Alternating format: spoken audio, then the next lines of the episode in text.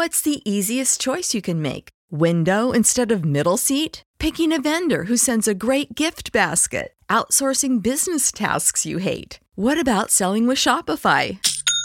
Whether you're selling a little or a lot, Shopify helps you do your thing, however you cha-ching. Shopify is the global commerce platform that helps you sell at every stage of your business. From the launch your online shop stage to the first real life store stage, all the way to the did we just hit a million orders stage. Shopify's there to help you grow. Whether you're selling scented soap or offering outdoor outfits, Shopify helps you sell. Wherever and whatever you're selling, Shopify's got you covered. Sign up for a $1 per month trial period at shopify.com slash try. Go to shopify.com slash try now to grow your business, no matter what stage you're in. Shopify.com slash try. Save big on brunch for mom, all in the Kroger app. Get half gallons of delicious Kroger milk for 129 each, then get flavorful Tyson natural boneless chicken breasts for 249 a pound, all with your card and a digital coupon. Shop these deals at your local Kroger today or tap the screen now to download the Kroger app to save big today. Kroger, fresh for everyone. Prices and product availability subject to change. Restrictions apply. See site for details.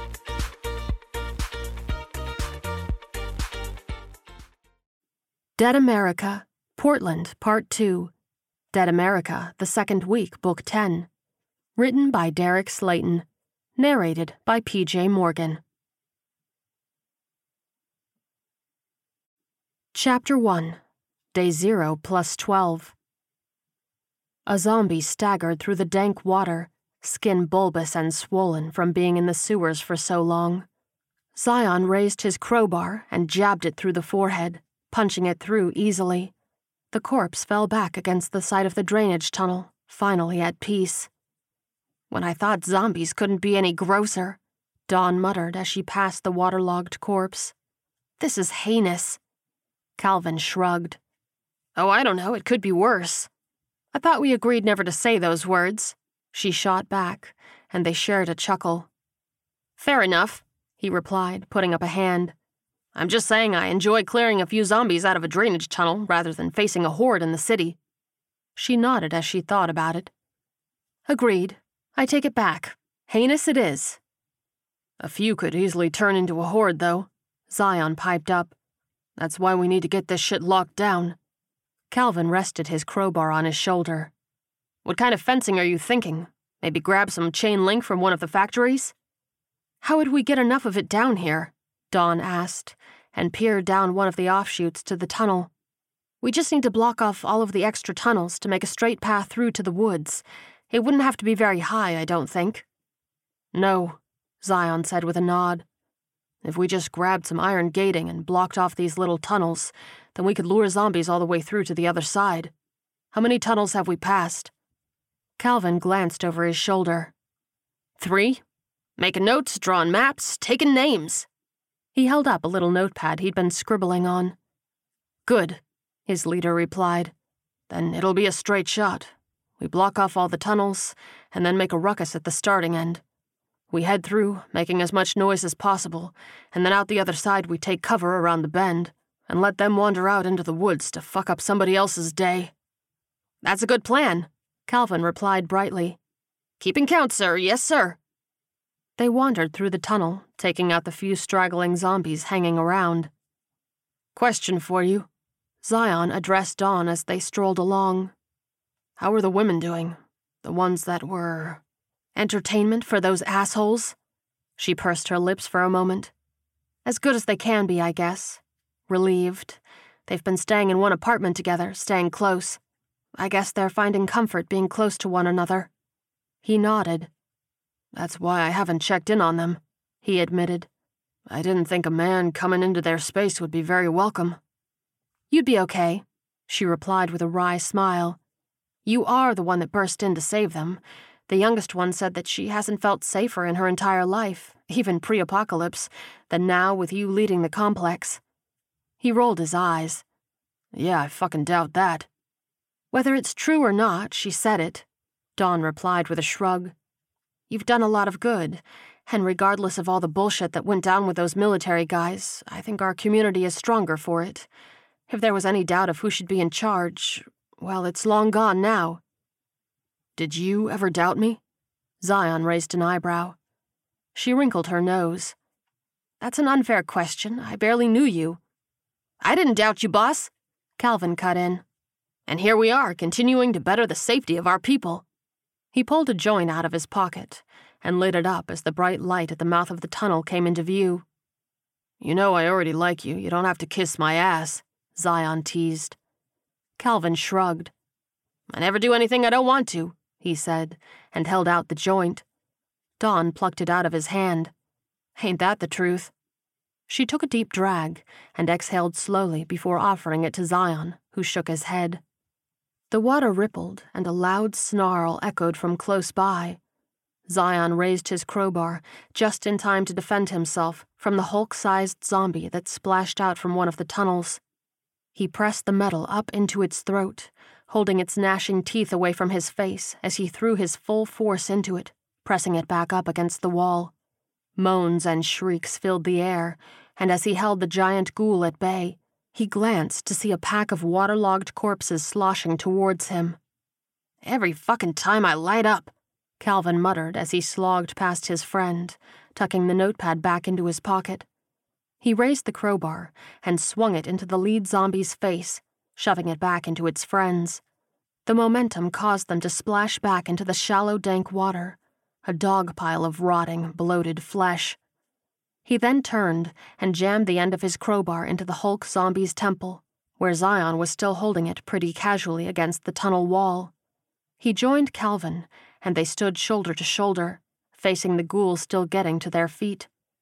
They shambled closer, and Zion lunged forward, caving heads in. His partner stayed just behind him as he barreled through the group, braining any still moving zombies knocked aside by the large battering ram that was his leader. Dawn leaned against the tunnel wall and simply watched, puffing away on the joint. The boys finished up and strained their ears, listening for anything else, and then headed back to the main route. She held out what was left of Calvin's joint, and he chuckled as he took it back. He took a puff and saluted her. Thanks, at least I didn't have to toss it. What, you can't kill zombies with a joint hanging out of your mouth? She raised an eyebrow. Oh, I can, he assured her. I just always end up getting smoke in one of my eyeballs. Not as effective working blind. Fair enough, she replied, and they joined Zion as they continued clearing the main tunnel. When they finally reached the sunlight breaching the other end, the trio headed out into the fresh air where their vehicle waited. You got a good count?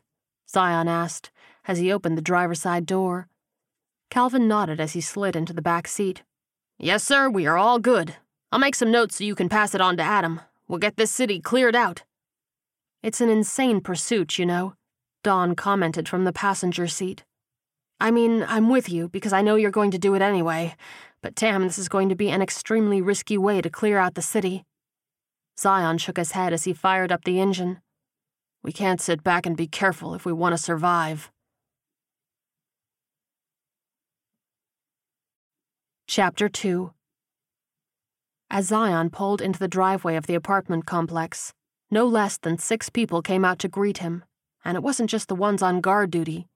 He glanced up at the still hanging body of Sergeant Holcomb, the asshole that had tried to enslave his people. It was a reminder and a warning to anyone who thought it would be a good idea to fuck with Zion's community. Here you go, man, Calvin said, holding out a folded piece of paper as he puffed on the end of his joint. Say hi to them for me. I'm gonna go clean myself. God damn. Could have been worse, Dawn added. At least it wasn't a proper sewer. Always looking on the bright side, Calvin replied. She shrugged. Gotta live up to my name, right? He blinked at her for a moment and then pointed his finger at her, a smile breaking out over his face. Clever, clever. Zion looked over the notes and nodded. Thanks, he said. Calvin gave him a little salute no prob, boss. Let me know when we're heading out next. Yep, his leader replied, and also gave Dawn a wave before heading inside. He shook a few hands and then broke away to the armory. He pulled out the gun he'd been carrying, setting it down on the counter. Didn't end up using it, huh? Howie, the older gentleman manning the armory, asked with a smirk. Zion held up the crowbar he'd been using that day. You know I prefer weapons that don't run out of bullets, he replied. Well, at least I know I don't have to break this one down and clean it, Howie replied. How was the crowbar then? Did you like it? Zion nodded. Still don't have the ping of an aluminum bat, he said. And I missed my claws. They're just not always. Well, let's just say I didn't want to terrify my team. They definitely serve that purpose. The armorer agreed. Well, I'll keep 'em ready for you, if you need to strike fear into the hearts of any men. In the meantime, enjoy whatever melee weapons you can get your hands on.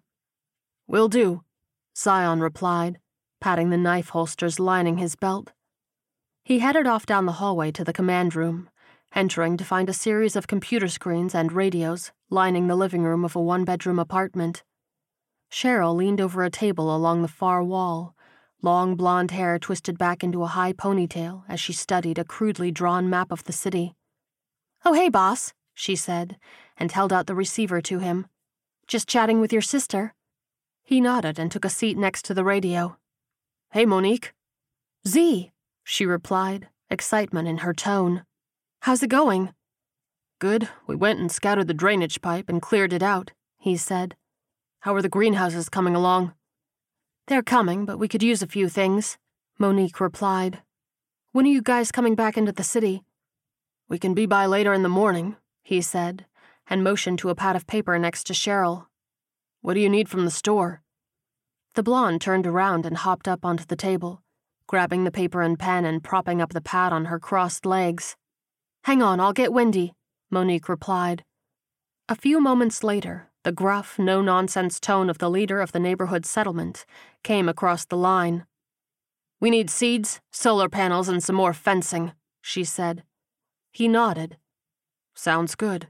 We're going to need a lead on iron fencing ourselves, so we can work on the drainage pipe and emptying the city. You're going ahead with that, hmm? She came back. Don't expect me to be able to spare any of my people for that insanity. He couldn't help but crack a smile. Regardless of her borderline rudeness, he enjoyed how to the point she was. There was no beating around the bush with this woman. I think we're good for that, he replied with amusement in his tone, as Cheryl scribbled down the order. Anything else you need? Yes, we picked up a few more survivors and are pressed for space, Wendy said. There's a group of houses and a two story building between here and the end of the block. If we can clear them out and get some more fencing, we can secure the whole block. Zion nodded. Okay, I'll bring some extra hands with me. Thank you, Wendy replied. Over and out. Cheryl trilled a laugh. Bye, Monique. Great chatting with you, Wendy, she said, sarcasm dripping from her tone. I'll give my sister an extra hug from you when I see her, Zion promised. He changed frequencies on the radio and clicked the talk button. Adam, are you there? Also, can we talk about the irony of flat out shooting down any help for your project and then immediately asking for help for hers? Cheryl continued as they waited. Zion shook his head. I won't endanger her people in the pipes anyway. They're more suited to non combat work. Which is totally not at all why you sent Monique there, the blonde teased. He furrowed his brow at her, pretending not to understand the insinuation. He knew his sister could handle herself, but he felt much better when she was safely behind closed walls and fences. If she were at the apartment complex, then she would want to come out on runs to contribute. But he wasn't going to admit any of that out loud. Hey, Zion, Adam greeted. How's it going? Good, good, he replied. We're doing a run for Wendy. Anything you need? Well, first, our standard canned goods order. The older man came back. Same number as before. I also need some specialized parts, but I think I might have a lead on another group of survivors. Cheryl looked up from her paper, raising an eyebrow. Oh? Zion asked. Where? Yesterday, a few of us went on a run to check on this old convenience store nearby, and somebody was flashing a light through a window, Adam said. I don't think they were trying to convey a message, though I don't know Morse code if they were. I waved to show them we saw them, but we weren't able to get to the building. I'd assume it's crawling with zombies if people are signaling us instead of just coming out themselves. Zion pursed his lips for a moment thoughtfully before clicking the button. I guess we'll have to check it out. We don't know how much longer they have in there if they're trapped. That's right, Adam agreed. They could be running low on supplies, but even if they're not, they clearly want out. I wish we could have communicated somehow. As it is, we don't know anything, but I wouldn't want to leave it too long before investigating. Zion nodded. Okay. Do you know the address, or approximately where it is? I've got Cheryl here taking notes. Adam rattled off the directions from the shop to the building, and she jotted down what he said and hopped down off of the table, leaning back over her map. I know you have a lot on your plate, Adam said finally. But I just. I'd want someone to do it for us. Karma and all that, right? Right, Zion replied. We're gonna go shopping and then drop off at Wendy's and hopefully head your way soon after. What are these parts that you need? Making those deadly claws for you has given me some ideas for forging some more efficient weapons. Guns will only get us so far, and they're loud, you know, Adam said. Yep, Zion agreed. So I want to be able to craft good weapons spears, blades, stuff that people can safely use to defend themselves. It'd be a lot better than duct tape and a broom handle, and I might as well use these machines if I've got them, came the reply. Zion chuckled. You going stir crazy in there? Nesting? No, we've got lots to do, Adam defended. Just with you bringing us food and us not particularly able to take on lots of zombies, I want to make sure we're contributing and my people are a lot better working inside. If I can use my specialized skills for efficiency in the apocalypse, then that's a win, right?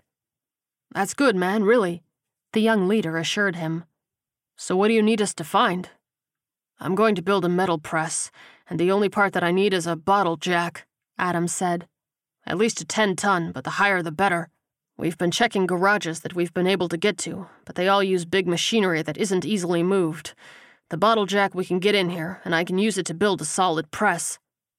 Done, Zion replied. And then you can make me something pretty. Adam laughed. Your claws are more effective than pretty, I suppose. It's the thought that counts, the younger man said. We'll see what we can find. Okay, thanks, Adam replied. See you later. Zion replaced the receiver onto its hook and stood next to Cheryl, Okay, what is our joyride route today? She pointed to different spots on the map as she talked. So, the store you want to hit for the gardening supplies is here. It's a hardware store, but they have a huge gardening section, and they're big on sustainable power, so you should be able to get solar panels too. You can check for a jack, but I'm not sure. She started a fresh piece of paper for him to take with him, filling out directions.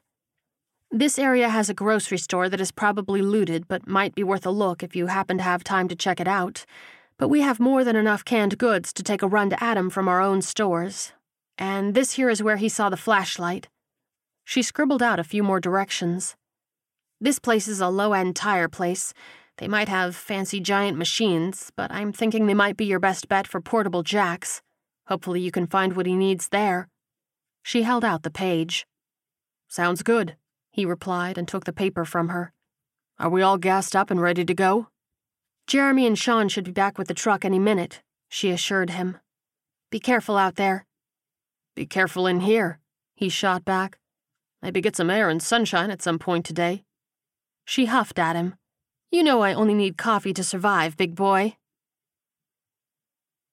Save big on brunch for mom, all in the Kroger app. Get half gallons of delicious Kroger milk for 129 each, then get flavorful Tyson natural boneless chicken breasts for 249 a pound, all with your card and a digital coupon. Shop these deals at your local Kroger today or tap the screen now to download the Kroger app to save big today. Kroger, fresh for everyone. Prices and product availability subject to change. Restrictions apply. See site for details.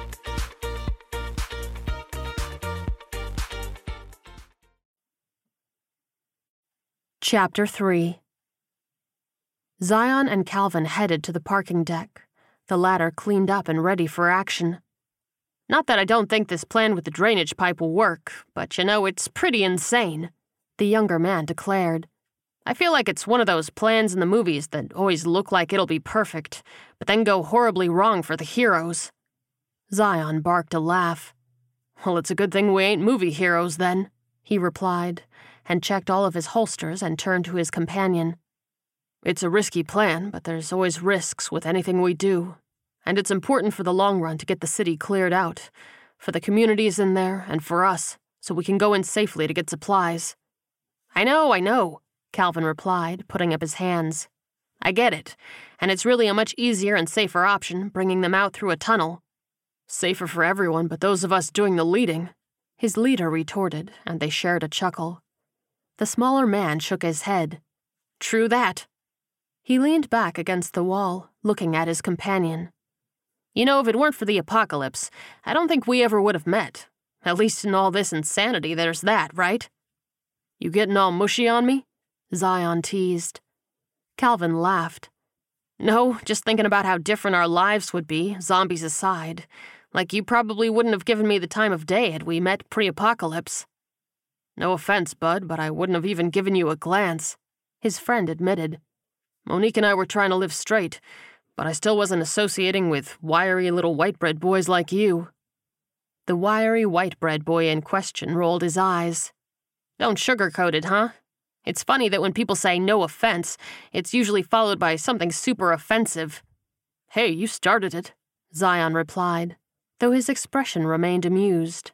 He knew his companion wasn't really offended. A rumbling engine alerted them to an approaching truck. Sean and Jeremy, two guys from Wendy's community, sat in the cab and waved as they pulled up to the parking deck. It was an old mattress truck, big enough to store all kinds of supplies and Adam had been kind enough to reinforce it with multiple layers of rebar and extra bumpers. It made driving over corpses that much easier. Jeremy jumped out of the driver's seat, flashing the guys a thousand watt smile. Once upon a time, he'd been a bartender, and he still had the charms to prove it. Mornin', fellas, he greeted as he moved, so Zion could climb up into the driver's seat he skirted around the back of the truck so Calvin could heft a few crates inside in case they needed them for Adam. Then they clambered up into the cab behind Sean. A little softer and more reserved, Sean was older and had a background in accounting and business, though he didn't like to talk about what kind of business. What's the plan for today? Jeremy asked, after they all exchanged their pleasantries. Calvin pulled a joint from behind his ear and lit it up, taking a deep drag and passing it over to his backseat buddy. What isn't the plan for today? He grinned. We get to go shopping for Wendy's greenhouses, drop off some food for Adam, investigate some potential friends stuck in a building, and gear up to do a zombie conga line. Jeremy coughed on his puff and handed the weed back, wheezing in his shock. Zombie conga line? That'll probably be tomorrow, Zion added.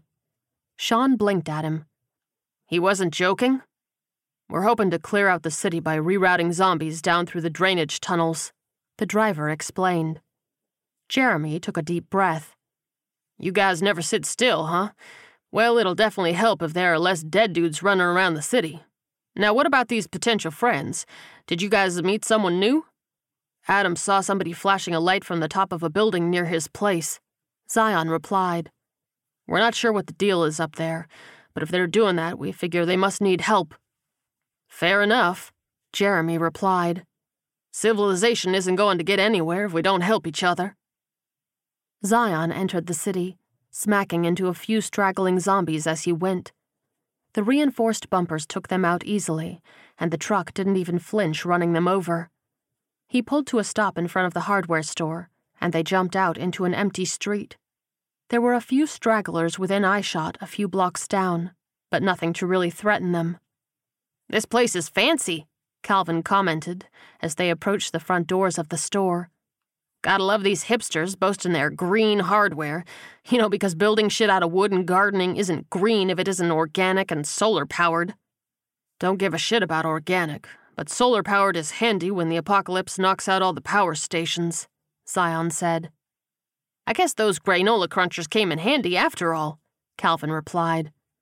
Jeremy cocked his head.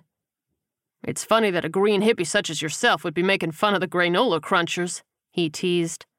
Hey, hey, there is a big difference between a hippie and a hipster, Calvin shot back, pointing a finger at him. On a scale of doobie to man bun, I am definitely at zero. Sean peered through the glass. There's a fair bit of movement in there. Zion held up his crowbar in one hand and drew a hunting knife with the other. When we get inside, I'll take the lead. You two grab the biggest carts you can find and follow Calvin with the list. Stay behind me and I'll clear the way through. Jeremy raised an eyebrow, but Sean just shook his head a little. He'd seen Zion in action, and his compadre hadn't. Got it? Zion asked, and the three men nodded. Good. With that, he smashed the glass door with his crowbar and immediately stepped through the jagged hole. Jesus! Jeremy hissed, but ducked inside quickly as he'd been instructed to do. The carts were just to the left, and they yanked them out, hurrying close behind Calvin as he stared down at the shopping list, as casual as if they were strolling the farmer's market on a sunny day. Zion smashed a zombie in the skull and dropped it, stabbing the next contender through the forehead with his knife. Okay, so aisle three here is where we'll find our seeds, Calvin said to nobody in particular. Zion planted his foot into the zombie's chest and wrenched his knife free, spinning into the momentum to take another corpse's head clean off with the blade. Veggies, veggies are important, Calvin mused, and stopped in front of the edible garden seeds as his leader pressed ahead, taking out ghouls left and right. He plucked packets of seeds down and tossed handfuls into the carts, whistling as he did so. Jeremy watched with wide eyes as Zion hacked and slashed and crushed, his movements somehow matching the jaunty tune that came out of Calvin's mouth. Fruit, too? You think strawberries are hard to grow? The younger man asked, turning to the guys. Just put them in the cart, man, Jeremy hissed. Calvin simply shrugged and continued tossing handfuls of seed packets in until the shelves were devoid of edible plant seeds. Okay, we're good, big guy. Zion nodded, pressing forward, arms a flurry as he left bodies in his wake. Calvin continued whistling as he kicked fully dead zombies to the side of the aisle, giving Jeremy and Sean room to move their carts through the carnage. Hang a right up here. We should be able to find the solar panels and fencing along the back wall, Calvin said. Zion dropped one final zombie and then whipped around in the center of a four way intersection. He looked crazed, a thin sheen of sweat making his forehead glisten, blood spattered all over his clothes. His expression relaxed and he strained his ears, listening for any more moaning or shuffling through the store. After a few moments of silence, he gave Calvin a little salute with his knife and led the way to the back wall. Jeremy stared back at the trench of bodies they'd left in the aisle, eyes wide, and then when he turned back to find Sean disappearing around the corner, he gave his cart a shove and sprinted to catch up. Damn, no jacks anywhere. We'll have to check out that garage, Calvin said, shaking his head. He went down his list, pointing out all of the solar panel parts for his teammates to pull down from the shelves. Once everything was securely in the carts, they moved down and stacked as much fencing as they could on top without falling over. We'll need to come back for more fencing, Calvin said, and Zion nodded. The two of them helped hold the stacks up as Jeremy and Sean pushed the carts back to the front of the store. They unlocked and opened the doors proper so they could get them out into the street. Snarls filled the air, and Sean cried out, fumbling with his gun holster. Zion grabbed his arm. No gunshots, he said, and then had to reach up quickly to steady the wobbling stack of fencing. He kicked at one of the zombies, planting his boot into its chest and sending it back into its brethren, buying them a few seconds.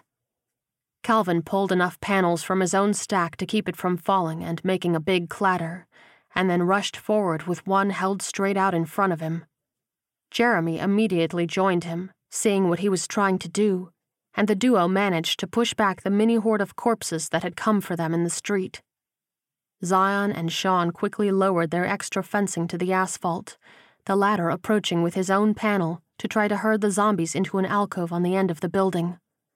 The corpses tripped over each other but moved backwards, and Zion was able to lash his arm across the fencing to take out zombies with his crowbar, one at a time. As each one fell, it became easier for the fence holders, and soon Calvin was able to drop his and join the foray with his hunting knife. Soon, Jeremy and Sean stood there, holding their panels with heaving chests, staring at the pile of bodies as if it were going to reanimate. Is that it? Calvin looked up and down the street, but there was no more movement in the vicinity. Zion shoved his crowbar back into his belt. For now, we should get loaded up.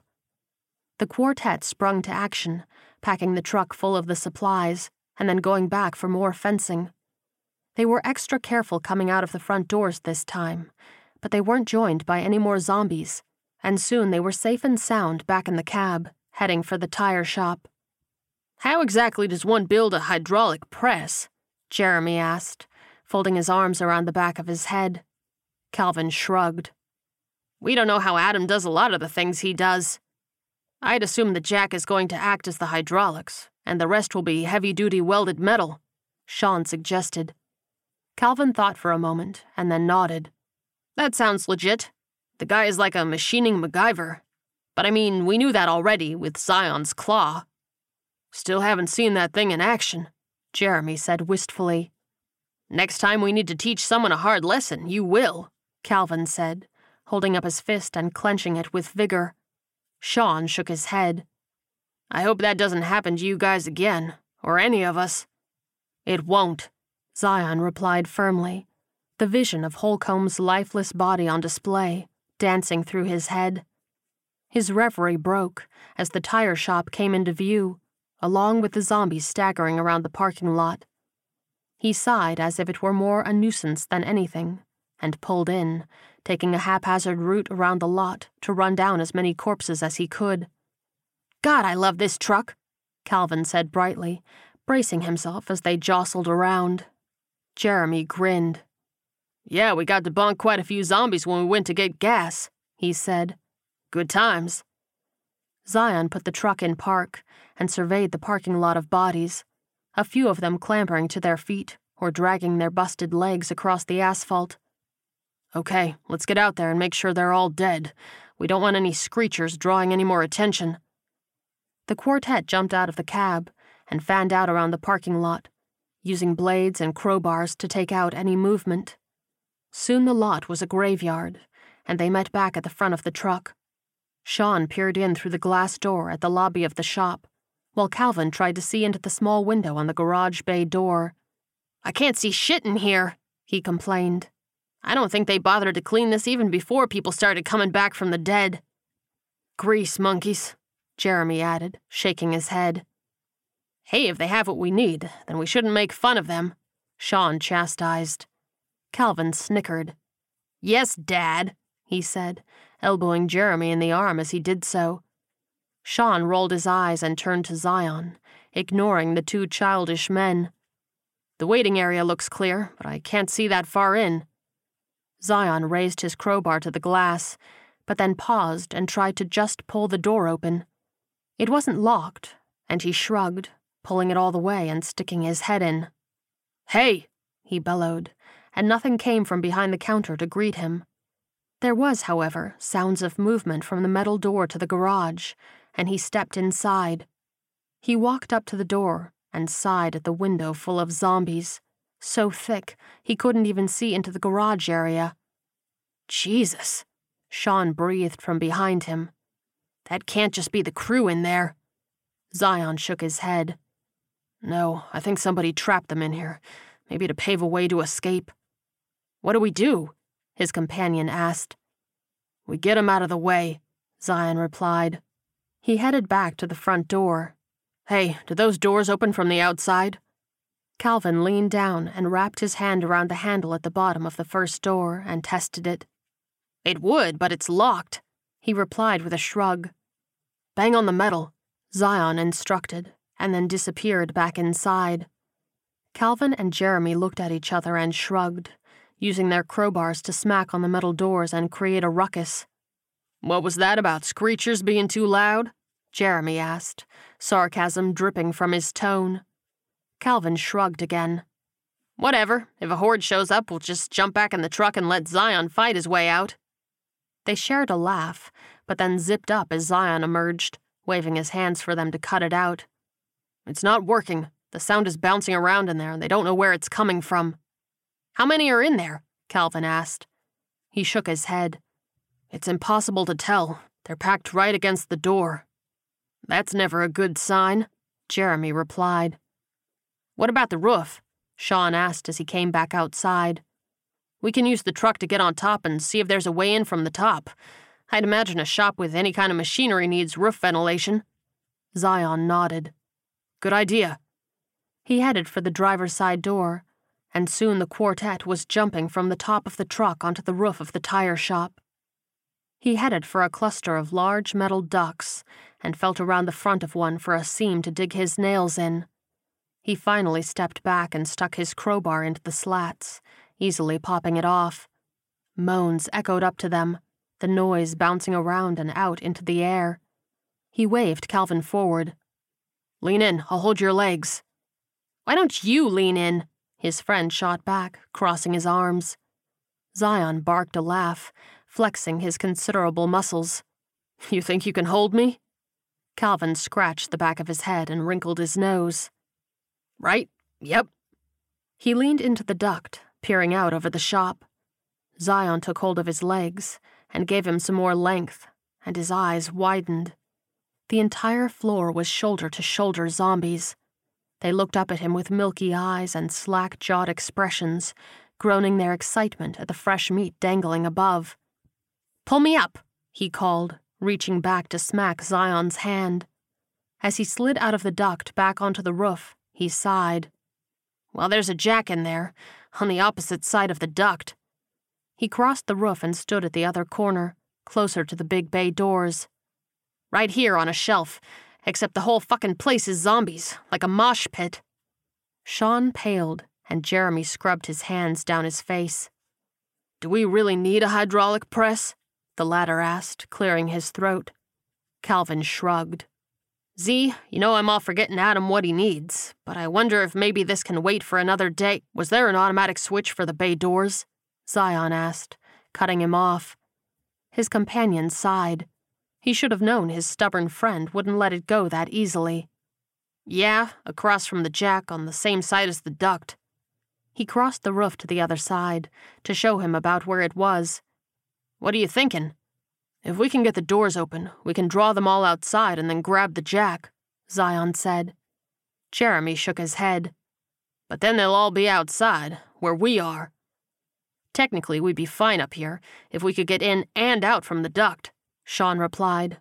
Then just get back in the truck from up here. The real question is would it be ethical to release a mini horde for somebody else to deal with because we want a carjack? So much shit in the apocalypse is unethical, Calvin muttered, rubbing his chin. Zion shook his head. If we can draw them out, then we can draw them back in once we get what we need. I still don't get how we are going to get the doors open, Calvin said, raising a hand. If we can't get at the jack, how will we get at the door switch? Is it a switch or a button? Zion asked. His friend laughed, suddenly realizing what the idea was. Neither. It's one of those fancy touchpads. Zion simply grinned, and both Jeremy and Sean looked at each other, then at the duo. What did we miss? Jeremy asked, raising a hand. Calvin jogged back to the truck and snaked down inside of it, returning with a bright orange plastic gun. Where the hell did you have that stowed? Jeremy gaped, and then flinched as Calvin fired a foam dart at his face. Why do you even have that? We found a few the last time we were out, and we brought them back for the kids, Zion explained. We thought keeping one in the truck might come in handy in certain situations. Or if we got stranded somewhere, at least we could entertain ourselves, Calvin added. Jeremy threw up his hands. In what situation during the zombie apocalypse could a foam dart gun come in handy? What are you going to do with it now? Am I or am I not a sniper? Calvin asked, waggling his eyebrows. Realization dawned on Jeremy's face. There's no way that you can hit the door button while hanging upside down out of a roof vent, he shot back. Want to bet? The shorter man held out his hand, wiggling his fingers for effect. Jeremy immediately shook it, giving it a firm squeeze. I've got a late 90s Playboy that says you can't open the doors with that gun. Oh, Bud, looking forward to that. Calvin grinned and cocked the plastic air gun. Zion, let's do this. His friend chuckled and shook his head, but inside he was glad for the enthusiasm. If they could pull this off, it would be more morale points for his team, spread around the communities, and more goodwill with Adam if they could bring him this part, which in turn meant more weapons. Every event was a precursor to better events, at least he hoped that was the case. Calvin took a deep breath before leaning into the duct this time, holding it to avoid the distracting scent of rot that hit him as soon as he was inside. He stared at the button, a big glass target that he knew he could hit. The real question was would the dart have enough force to actually register on it? He hoped so. A nudie magazine hung in the balance, and with the absence of the internet, such things were a commodity. He aimed the gun as steadily as he could, holding as still as possible over the mass of writhing bodies. Pop! The first dart missed, going a little too far to the left. He forgot that this was not an actual rifle with proper aiming technology. He aimed to the right and pop! Closer, but not quite. The gun only had ten darts in it, so he had to make them count. Pop! This one clipped the side of the button, and he finally took a breath grimacing at the stench, but trying to steady his breath as best he could. Pop! The doors began to move, and he hooted his excitement. Fuck yeah! he cried, and Zion pulled him up as the doors screeched open. Jeremy shook his head, flabbergasted. I concede, man, holy shit. Well done. Calvin bowed dramatically, and Sean headed to the front to look down at the zombies staggering outside. Okay, let's make some noise, get them away from the door so we can grab that press, Zion said, and Jeremy and Calvin skirted to the side of the building, banging their crowbars on the brick and hollering obscenities at the zombies. The bulk of the corpses began to cluster around the side where the brick was, and Zion and Sean peeked over the front again. Cover me, Zion instructed but fire only if you absolutely have to. Sean nodded and drew his gun. Zion trotted back over to the truck, using it to climb down to the ground, crowbar in hand. He crept along the brick wall and peered around the front. A few zombies staggered across the lot, but they were headed in the opposite direction of the bay doors. He ducked around and peeked into the shop. There were three zombies still inside, either too stupid or too deaf to have followed their brethren. Zion jumped in and busted heads, taking out all three effortlessly as he made his way across the shop. He reached up and wrapped his hands around the 10 ton jack and pulled it down from the shelf, taking a quick look to see if there was anything else. There weren't any bigger ones, so he hoped that Adam would be able to get some use out of it. He turned around and noticed a big radio sitting atop a stack of tires. He popped outside and looked up at Sean. I'm gonna draw him back in and stay in the lobby. Tell the boys to cut it out, he said. Sean nodded and disappeared, and Calvin and Jeremy's racket ceased. Zion ran back in and turned on the radio, cranking up the grunge cassette to full volume before ducking into the lobby. He latched the door and ducked, watching through the window as the growling tones and crunchy guitar drew in the mini horde once again. When it looked like the shop was packed, he moved to the front door and ever so gently pushed it open, heading outside. He dove for the bay door button and smacked it before rolling back outside. A few at the back of the horde screamed, turning towards the grinding doors, but they were too slow. The big metal doors came down on rotted arms, squashing a skull or two as they settled down against the cement. All good down there? Sean asked, three heads popping up over the side of the roof. Zion picked up the jack from the ground and held it up over his head with a smile. Come on down, he said, and headed to stow the equipment in the back of the truck. Calvin slid down the hood first, landing on his feet with the barest of wobbles. What are we going to do about this place? Should we leave them in there like that? They can't hurt anyone from in there, Jeremy replied. Sean shook his head. I don't like just leaving them like that. I feel like it's asking for trouble, leaving such a big pack of zombies alive, uh, walking around. They thought for a moment, and then Calvin pulled a lighter out of his pocket. Should be safe to light her up, no? He glanced around at the parking lot that seemed to spread out far enough around the building that there wouldn't be a risk of burning half of the city down. Was there a filing cabinet back there somewhere? Sean asked, turning to Zion. We could light the paper. Zion nodded and led the way into the lobby. The office behind the front desk had three filing cabinets, and they each took one, dumping folders and papers on the floor. When they had a fair pile, Zion cocked his head at the window looking into the shop. The zombies still clustered around the radio, though they'd knocked it to the floor. Back up, he said, and as his companions did so, he smashed out the window with his crowbar. Some of the zombies turned towards him, but he stepped out of reach, nodding to Calvin. The wiry stoner lit a few pieces of paper on fire, and soon enough the blaze was roaring, encompassing half of the office. Zion had no doubt it would catch a few of the reaching arms, spreading to the rest of the corpses writhing around inside. The quartet exited and climbed back up into the cab of the truck. This is going to smell like shit when the tires start to burn, Calvin said, as Zion fired up the engine. Probably better than fried zombie smell, Jeremy replied. Calvin snorted. True that, my brother.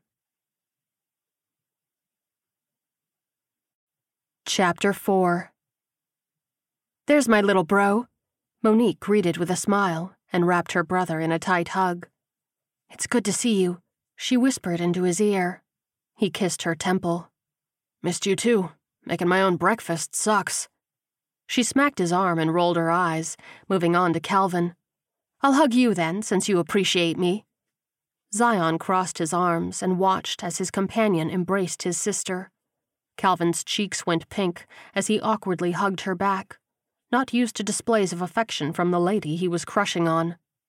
Okay, let's get you two up to speed. Wendy strode up and snapped her fingers in that no nonsense way of hers.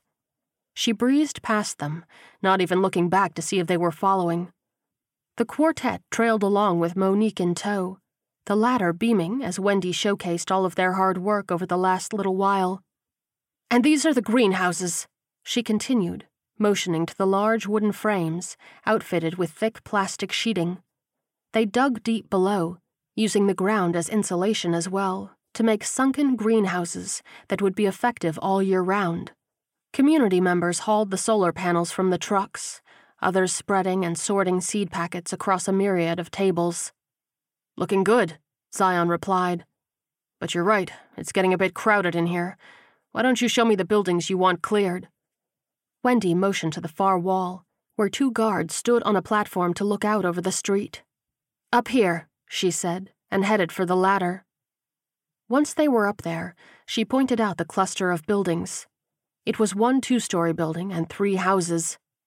This would be easy to block off, fencing on three sides to box it in, Calvin mused. She nodded. That's why it makes the most sense to just take the whole block, she replied. There's just the matter of clearing it out. Zion stared down at the 80 or so zombies milling about visibly, not to mention how many would be inside the structures. We're gonna have to be careful with this, he said. We don't want to attract other zombies to this location and have you surrounded by a horde on all sides. Even though your walls are secure, you'll still need to safely get in and out for supplies. Would it be easiest to set up the fencing first and then just take them all out? Calvin asked. Zion shook his head. No, I think you cover Sean, Jeremy, and me, and we'll head out and take them out by hand. Once it's clear, everyone can get the fencing up all at once, together. I think I'm gonna need a bigger knife, Jeremy said with a tight smile. Monique crossed her arms. Are you sure that's the best option? she asked. Shouldn't we just pick them all off from here? It would be safer. We can't risk that many gunshots, Zion replied, shaking his head. We don't want to draw too much attention here. We can easily take these corpses, right, guys? Sean and Jeremy nodded in unison. Zion gave his sister's shoulder a tight squeeze. Don't worry, Somebody has to worry about your impulsive ass, she joked, and gave him a kiss on the cheek before he descended. We'll be monitoring from up here, Wendy promised, and turned back to the zombies. Sean waved Zion over to their weapons stash, and the three men outfitted themselves with blades and hard, blunt objects. Zion turned to them at the front gates, crowbar in one hand, machete in the other. Stay focused, don't panic, if things get out of hand, Calvin has us covered. Just keep calm and drop bodies. His companions nodded firmly, and Zion raised his hand to the person manning the gate. They opened just enough for the trio to slip out and sneak along the wall to the corner facing the rest of the block. Most of the zombies were clustered against the wall, where Monique and Wendy stood with Calvin, hoping for a meal to fall in their mouths. They weren't banging on the walls, though a few seemed to futilely think they could climb them, rubbing their rotted hands up and down the wood. Fan out, Zion whispered. If we can silently get enough of them from behind, that will be safer. Sean and Jeremy nodded and flanked him as he darted out into the joined backyard of the two closest houses. They spread out on either side of him, weapons at the ready, and waited for him to strike. Zion lunged forward, bringing his crowbar down on one head and then immediately slashing another with the machete. His companions sprung to action on their side, creating a tight line of blades and a flurry of corpse dropping. With the sounds of grunting and bodies hitting the grass, the wall zombies started to turn around and face their attackers head on. Zion grinned maniacally at them, wiping the blood splattering his face, and spun into a kick, booting one rotted ghoul back into its brethren. A bunch of them fell down, giving Sean and Jeremy an opening to take out a few more as they continued to thin the herd. Zion took care of the last few on the ground, and then they turned to the buildings, the few slow moving zombies staggering towards them from around the walls. One tripped over a kid's tricycle on the way, making enough of a clatter that more zombies headed out of the busted doors of the bungalows. The trio headed forward, staying out in the open, but wanting to get the zombies as spread out as possible for fighting them. Sean stabbed one close to him in the head, and then grabbed it by the shirt and threw it back into three ghouls, knocking them all over like bowling pins. Jeremy dove for one close to him, but two managed to stagger towards his back. Zion was too distracted to notice, but Calvin had his eye on him. Jeremy cried out at the feel of a squishy hand brushing his shoulder from behind, but the quick crack of gunfire put an end to it, and he looked up at the sniper with thanks in his eyes. He stabbed the zombie he was wrestling with in the face, and then whipped around to see what was happening with the others. You okay? Zion asked as he brained another corpse with his crowbar. Jeremy nodded and rushed over to help with the last few stragglers outside. The grass was a veritable sea of rotted flesh, but at least none of it was moving anymore. We're gonna need eyes on the street to make sure nothing heard that gunshot, Zion said, and clapped Jeremy on the shoulder. You head on beside that house and watch down the roads where Calvin can't see. The ex bartender nodded and hurried off to his post. Sean squared his shoulders. We going to clear these buildings? Yep, Zion confirmed. Watch my back, and I'll watch yours, he said, and then headed for the first bungalow. With the doors all broken, there was a good chance the places would be clear, but they couldn't be too careful. The duo carefully walked through the first house, shoes crunching on broken glass and splintered wood. These places had definitely had struggles with zombies, with furniture overturned and knickknacks shattered everywhere. The first house was empty, as was the second, but just as they were letting their guard relax a little bit, something shrieked in the third. Where's that coming from? Sean asked, eyes widening at the horrendous sound. It sounded like a dying zombie cat, a horrendous high pitched wail. Zion furrowed his brow. The kitchen? he suggested, and they crossed the threshold to see a white door in the corner, thumping away with the noise. No chance we can leave it in there, huh? Sean joked. Zion moved forward and shook his head. Not exactly nice dinner party music. He motioned for his partner to open the door and held up his hand to count down from three. As soon as he hit one, Sean flung the door open and a blur flew out at him. The younger man hit the tile as a zombie shrieked on top of him, and he pushed at it hard with his knees to try to keep it out of snapping distance. Sean lunged with his knife, but missed and caught it in the back. Zion threw his body to the side, pinning the flailing monster with his knees, and finally slamming his crowbar down into its eye socket. As it fell limp, he sat back on his haunches and stared down at it, must have been stuck in here since the beginning with that kind of energy, he muttered, and removed the crowbar. It had been a girl once upon a time of no more than maybe fourteen. He imagined her and her mom baking cookies together, and then her trying to take a chunk out of more than just cookie dough. Mom and Dad wrestling their undead daughter into the pantry, not knowing what was going on. Zion had a good grip on what he needed to do during these post apocalyptic times, but there were moments like this where he couldn't help but reflect on the complete and utter insanity that this all really was. Should we get on to that other building? Sean prompted gently, as if unsure of the conversation. Zion nodded and retrieved the knife that had gotten away from his companion and led him outside without another word. The two story building turned out to be an open concept gift market on the main floor, with shelves of little kitschy things lining the walls. The bay windows along the street side lit up the space well, giving them a good lay of the land. Zion headed down a row of ceramic dolls and smashed a zombie in the face, dropping it before more moans echoed from behind a few racks of brightly colored silk scarves. Sean ducked behind a stand full of keychains and then leapt out behind them as they reached the dolls. Zion brained the first one, and his partner took out the one at the back with a well placed stab to the back of the skull. The final middle one didn't seem to know which way to go, and then decided to lunge for Sean's throat. He stabbed, but missed and caught it in the shoulder, knocking them both back into the keychain stand causing a loud clatter as plastic tags rained down on the wooden floor. Zion lashed down, bringing his crowbar down into the back of the zombie's head. He took a fistful of the back of its shirt and threw it aside, holding out his hand for his companion to take. Thanks, Sean replied, breathing a little heavier as he got to his feet. He looked around at the mess they'd made, and then chuckled as he saw a Sean keychain amongst the mess. I bet you never find your name on a keychain, huh? Zion laughed as they headed for the stairs to the second floor. No, he admitted as they crept up the stairs.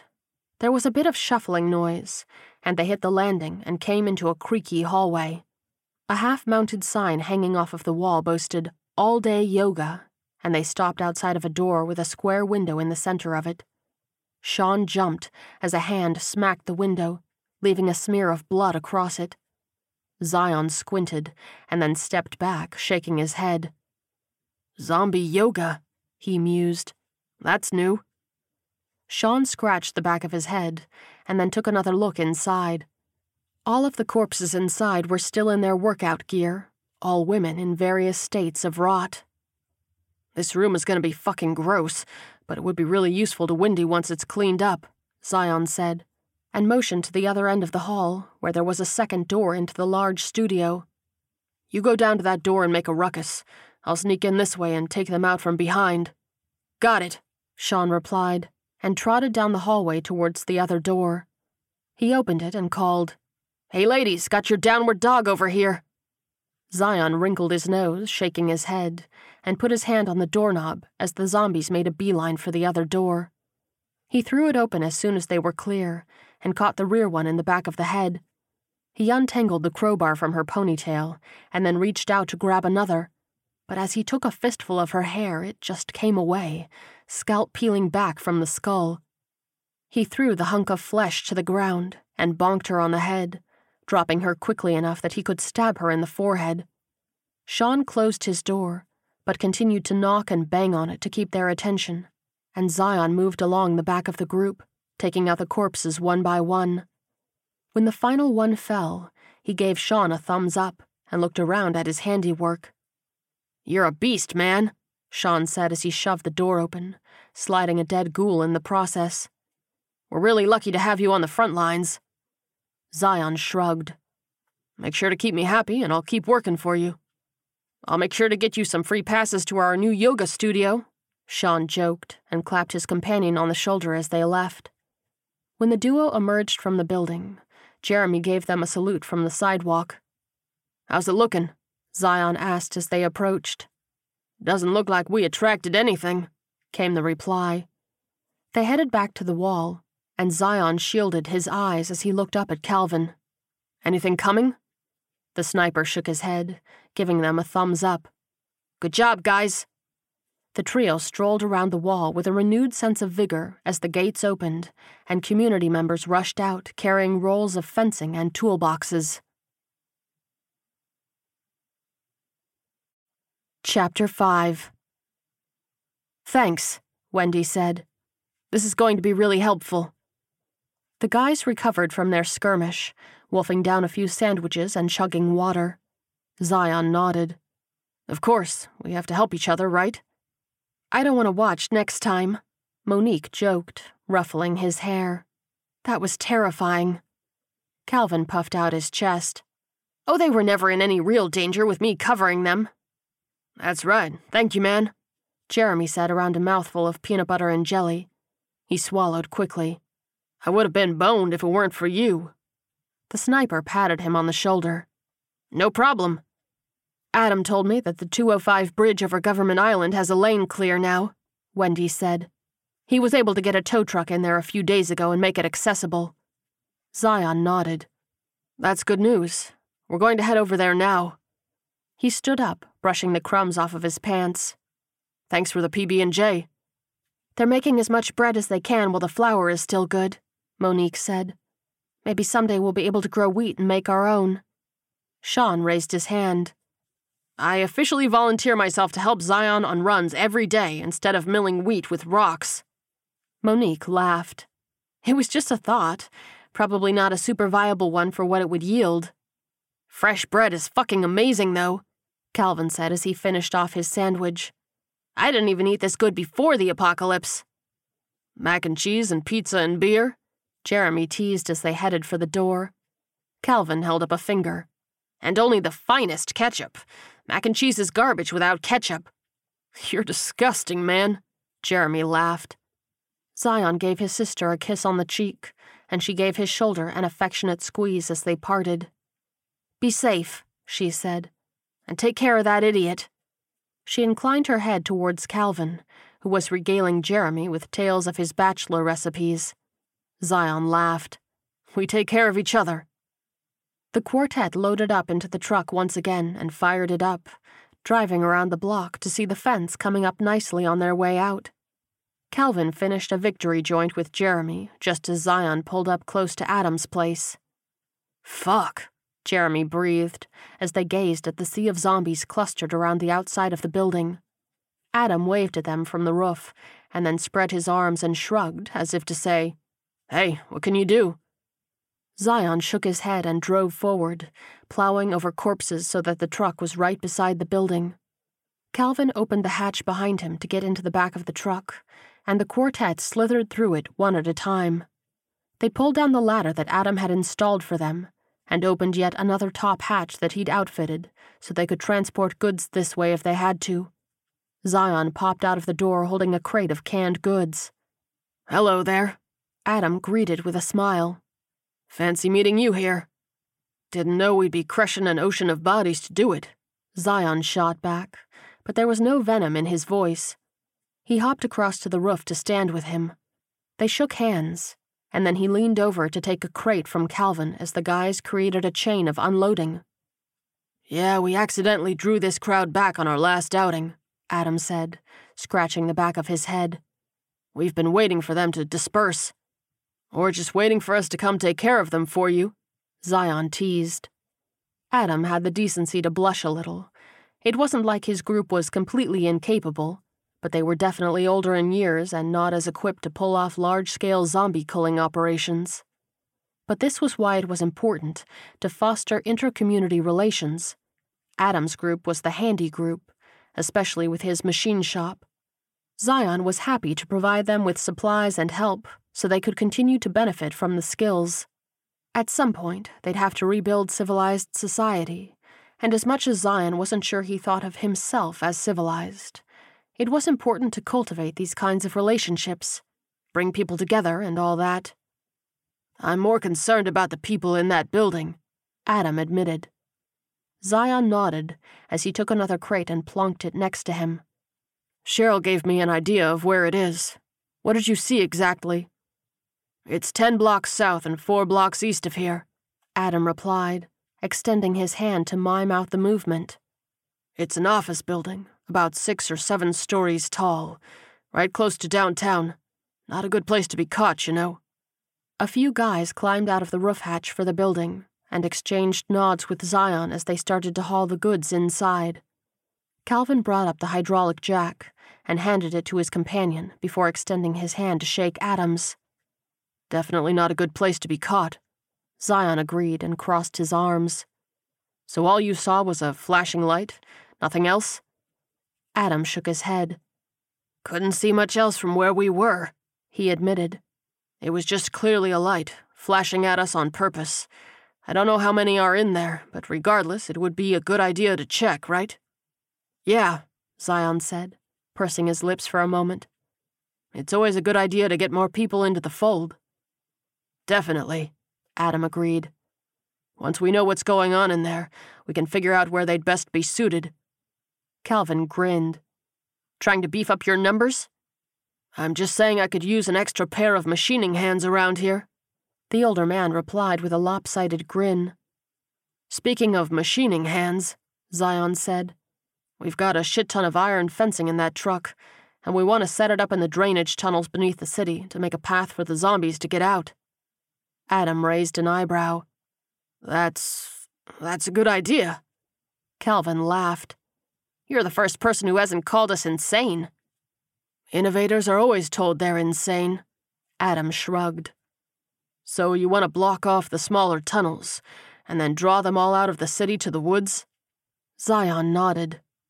We should have enough fencing to block the small tunnels, but we're not 100% sure on the best way to make sure they'll stay in place. We originally wanted to just run the fencing all the way along it, but it would have taken so much it wasn't worth it, so we're just going to block each tunnel.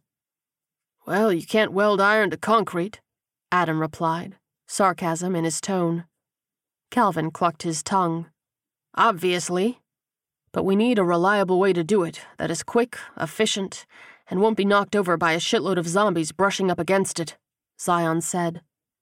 Adam shrugged. I mean, as long as you have a good hammer drill, you can just drill into the concrete, really. I've got a couple down in the shop with carbide bits. You can borrow them if you promise to bring them back. Power tools! Calvin exclaimed. Hammer drill sounds manly, right? Zion rolled his eyes. Thanks, he said to Adam. Do we need special bolts? I've got some concrete fasteners probably kicking around, he replied. You can really just use regular screws, as long as you're not bolting the fencing off of the ground. It'll hold them against the tunnel walls, but I wouldn't want to hang them, depending on how heavy they are. It'll be flush with the floor, Zion said. I wouldn't want any zombies sneaking underneath. Fair enough, Adam replied. Give me a minute, and I'll bring up some supplies for you. He disappeared into his own roof hatch. Do I get to use the fancy drill? Calvin asked. Zion crossed his arms. As long as you don't parade it around in front of my sister, trying to look all macho. I don't need to look macho, his companion protested, a blush creeping up his cheeks. She likes me just the way I am. Did you see her hug me? Buddy, Monique would chew you up and spit you out, Zion said, shaking his head with a smile on his face. Calvin snorted. You guys are the weirdest siblings ever. Aren't you supposed to, like, threaten me for looking at her? Hell no. If I did that, she'd kick my ass for trying to control her, his friend replied, putting up his hands. I know better than to cross her. It's concerning that you, the badass destroyer of the apocalypse, is afraid of his sister, Calvin said. Zion barked a laugh. Still like her? His friend opened his mouth to reply, still blushing, but Adam emerged with a box of tools. One of his younger companions appeared after him, carrying another box, and set it down next to Zion. Okay, so there are two drills with five battery packs, all fully charged, Adam said, pointing to the various items in the crates. There's a plastic box full of different fasteners and screws. All will work for what you're using it for, but I didn't know how many you need.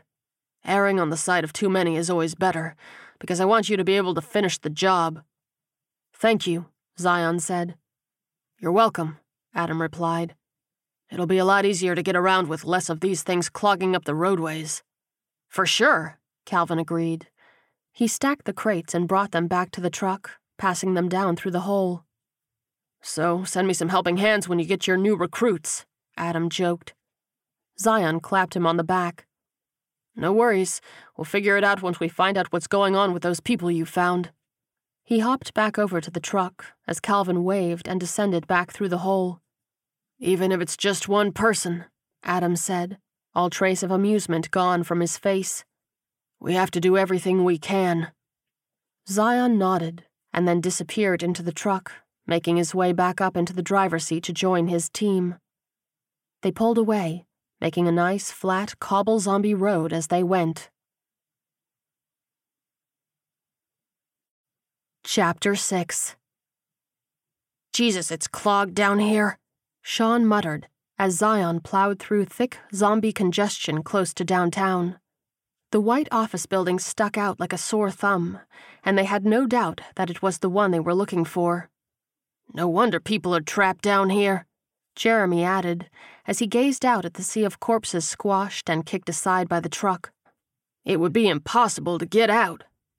I'm amazed they've lasted this long, Zion admitted, and slowed down a bit so he could survey how he wanted to play this. We could probably get in on the second floor. Calvin nodded and leaned around the back of his seat, pointing. If you pull up along that walkway, there's a row of windows we could smash out. Good call, Zion agreed, and drove up what probably used to be a pretty garden and lunch area for the office building. They left a trail of bodies and blood behind, and he came to a stop next to the building. They climbed out of the roof hatch one at a time, and Zion and Calvin cupped their hands around their faces, peering in through the glass into the dark. I think we're clear, Calvin said, confirming there was no movement inside. Zion reared back with his crowbar and brought it into the window, shattering it instantly. He froze for a moment, hand on his knife holster, to make sure that there weren't any hiding zombies waiting to come out to surprise them from the noise. After a few tense moments, he used the hooked metal to knock off the jagged glass on the bottom of the window frame to make sure nobody would hurt themselves getting inside. And that's how we do that, Calvin said brightly and hopped inside. Jeremy and Sean followed, with Zion bringing up the rear, sparing a glance over his shoulder at the corpses now clustering even harder around them due to the noise. Spread out, but not too far apart, he instructed, and they began to move through the large space. It was completely ransacked desks and chairs overturned, cubicles shredded, lights hanging by thin, busted wires. It's bad in here, Jeremy breathed. I guess when the outbreak happened, things went to hell in a handbasket pretty fast in places where people were packed in like sardines. Sean shook his head. This is more than just the outbreak, he mused. This looks like people have been through here, maybe fought some zombies, but picked it clean. He motioned to a break area, where a little bar fridge and a vending machine were both busted open and empty. They moved across the main floor and slowed down to peer into a row of offices along the far wall. Calvin turned to say something, and all of a sudden the window next to him exploded. Down! Zion cried. They all hit the floor, but Jeremy grunted as a bullet punched into his shoulder. He pressed himself against the back of a desk, gasping and holding his wound. Fuck, fuck, fuck, Sean babbled as he scurried over to his friend. Eyes wide, he tore off his shirt and quickly wrapped it around Jeremy's shoulder, tying it around his armpit. Are you okay? The ex bartender couldn't help but let out an exasperated laugh. You never swear, man. As a few more bullets fired into the wall above them, Zion surmised that it was only a single shooter. He waved at Calvin to draw the fire the other direction, and his friend nodded, heading back the way they'd come. Zion stayed low to the ground and silently moved around the perimeter of the floor, concealing himself behind cubicles and debris. When he got to the end of the corridor, he peered around it there was a wiry man trying to follow Calvin's movement, his back turned. Zion sprinted forward and curled his arm around the guy's neck, putting him in an easy chokehold. Please, okay, the guy cried and dropped his gun immediately, holding his arms up in surrender. Zion's eyes widened, and he let go of the guy when he realized it was just a kid that looked no more than 15 or 16. What the fuck are you doing shooting at us? He demanded, and reached down to grab the gun from the floor as the kid backed up into the wall, face white as a sheet. Calvin's head popped up from the other side of the debris. We good, Z? Yeah, we good, Zion called. You okay, Jeremy? Peachy, Jeremy groaned as Sean helped him up, and they headed around to their location. Oh, God, did I hit you?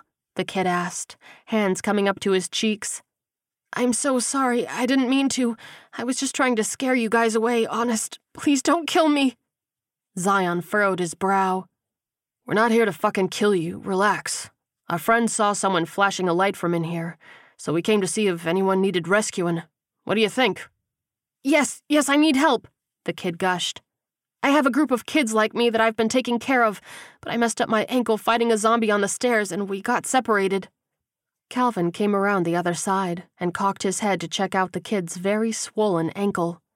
Geez, kid, that is a messed up ankle. Could be broken. It hurts a lot, came the shaky reply as Jeremy and Sean joined them. So does this, the former declared, pointing to his shoulder. The kid shook his head extending his hands, palms out. I'm so sorry, so sorry. Zion pursed his lips for a moment as he sized him up. What's your name? he asked.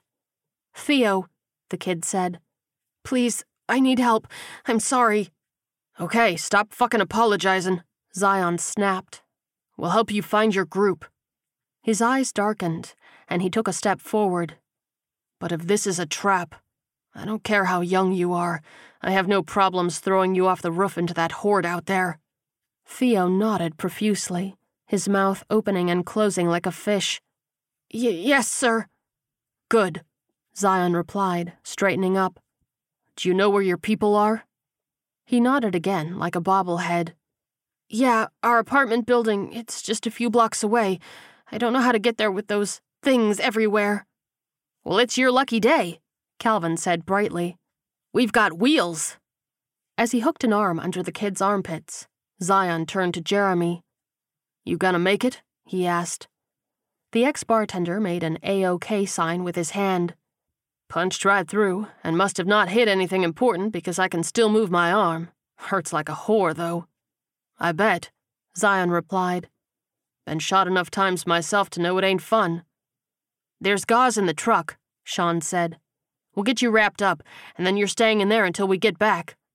Jeremy saluted with his good arm. Not gonna argue that. Chapter 7 Oh my god, oh my god! Theo babbled, practically climbing over Zion's shoulder to gape at the front door of the apartment building. Oh my god, how are we going to get inside? The front door was buckled in, and zombies flooded over it clambering around each other to get inside. Don't worry, we'll get him out, Zion assured him, and slowed down to get up over the curb. Theo shook his head, eyes wide. But what if they're. We got this, Calvin said, clapping him on the shoulder and pulling him back into the seat. Why don't you give us a lay of the land in there? The kid chewed on his thumbnail, curling his legs up onto the seat under him. There's eight of us. At least there was. I hope there still is. Mostly teens, but the youngest is eight. Who would be in charge? Zion asked as he pulled right up to the building, beneath a second floor window. My boyfriend, Alvin, Theo replied. He's the oldest at 19. Calvin raised an eyebrow. You are a little young to be dating a 19 year old. I'm 18. The kid bristled. I'm only a couple of months younger. Jeremy groaned. I got shot by a teenager. Wendy's never gonna let me live this down. At least he's old enough to buy porn, Calvin replied. Zion unrolled his window so that he could climb up onto the roof, and Sean did the same. Theo moved to get into the front to follow them, but the leader put up a hand. No, you're staying here, Zion said. The kid shook his head. But stay here. I'll get them out, he promised. Alvin is in charge, you said? Theo nodded, and Calvin patted his shoulder as the duo climbed out of the windows. He produced a joint from his pocket and grinned. You partake? he asked. Before Theo could answer, Jeremy moaned. Please, God, yes. Calvin lit up and handed it over to the wounded man. Don't sweat it, kid. You barely got in here with that fucked up ankle. How did you think you'd get back out again? Let alone that you'd just be in Zion's way. Jeremy added as he exhaled, smoke billowing around his head. That guy's hardcore. He's big, Theo agreed. Calvin took the joint back and puffed on it. Not only that, he's fearless. He'll get through whatever is up there and get those kids out without even breaking a sweat. He held out the weed to the kid. Theo looked at it and then gingerly took it between his thumb and forefinger, puffing gently. I didn't think I'd ever get to smoke this stuff again. Ah, are you a veteran? Calvin waggled his eyebrows. The kid shook his head. No, he replied, passing it off to Jeremy. Alvin is, though. When we started dating, I started smoking it every now and again. Really nice for stress relief. And pain relief. Jeremy sighed happily. I'm really sorry, Theo repeated. Jeremy closed his eyes. Your constant apologies are far more annoying than this bullet wound, he joked, and Calvin barked a laugh. Agreed, he said as he took his joint back. Just chill, kid. It's the apocalypse, not the first nor the last time somebody will be accidentally shot. Theo groaned. I don't know if that's comforting or not. Zion peered through the window, seeing no movement in the apartment they'd pulled up to. Let's go in through the sliding door, he suggested. It'll be quieter. Sean nodded, and they headed along the back of the truck, hopping over the balcony railing. There were vertical blinds inside the sliding door, but they were open and unmoving, showing no signs of corpses within. Zion yanked on the handle, and it was thankfully unlocked. He stepped through, the blinds clack clacking behind him. He held his crowbar and his knife at the ready as he swept the space, but the bedrooms were all empty. When they got to the front door, he listened for a moment and then inched it open. A zombie immediately smacked into it, slamming it back shut, cutting off Zion's view. They're heading for the other end of the hall, he whispered. That's gotta be where the kids are. Should we drive around, try to find the right apartment? Sean asked. Zion shook his head. The trees are thick back there. The truck wouldn't fit, he replied, and lifted his weapons. You ready to play whack-a-ghoul? His companion nodded and raised his hands, blade in one hand, tire iron in the other. Zion threw the door open and clotheslined a zombie immediately, leaving it on the floor behind him for Sean to brain as he turned to the two corpses lunging for his face. He was a monster, stabbing and smashing his way down the hall towards the cluster of zombies at the door in question. Sean held his own, taking out the few behind the apartment they'd come in. He pulled the stairwell door shut as much as he could, trying to stifle the flow of new zombies. There were too many caught in the door, and he stabbed wildly at the reaching hands, but to no avail. He finally managed to jam the tire iron into the handle and keep it from being opened any wider for the time being. Zion jumped into the back of the cluster, and they began to notice him. He kicked a zombie in the stomach and stabbed it in the head, using it to bludgeon the other zombies out of the way. Sean rejoined him at that point, taking down any that managed to wriggle past his partner. Soon it was just cleanup duty, making sure the dead were dead in the pile, and Zion kicked the apartment door in. A shot rang out, hitting high. Hey, Zion barked. Cut that shit out. We're here to help. A terrified, angular face popped up from behind a couch. We found Theo in the office building. Come on, he's waiting for you, Zion said, waving the kid forward. You found Theo? A little girl cried in excitement and ran forward. The kid with the gun, presumably Alvin, lunged forward and grabbed her wrist. Ria, don't! Sean watched the stairwell door, rotting arms flailing through it, trying to squeeze through the small space. He didn't like how the tire iron was shifting in its place. We need to hurry this up, Sean called, and sprinted back down the hallway. Alvin took in the pile of bodies at the door. How did you save it for when we're not on the dinner menu? Zion snapped. All you kids need to get to that open apartment down there so we can get out of here. Come on, Alvin. They found Theo. Ria jumped up and down, tugging at his arm. The older boy nodded and waved to the bedroom, where a stream of kids hurried out, glancing up at their savior with terrified faces as they passed. Alvin brought up the rear, Ria in tow, and looked like he was about to say something, but Zion shoved him past and ushered the kids down the hall. Go, go, go. Get to the balcony, there's a truck there, he instructed. Sean cried out as the tire iron gave way, and he planted a foot on the doorframe so he could keep a hold of the stairwell door. I don't know how much longer I can keep this up. Zion all but threw Alvin into the apartment and turned to his companion, running full tilt for the door. Get out of the way! he screamed, and Sean let go and flattened himself against the wall at the last second. Zion slammed into the door at full force, knocking the entire horde back down the stairs. He flexed his arms and spat down onto the writhing mass of rotting flesh and stalked back into the hallway, closing and latching the door behind him. He swiped his hands back and forth off of each other, and Sean couldn't help but laugh at him, shaking his head. I don't know how you still managed to surprise me, the older man said, letting out a deep whoosh of breath. Zion clapped him on the back as they headed for the apartment door. Gotta keep things interesting, right?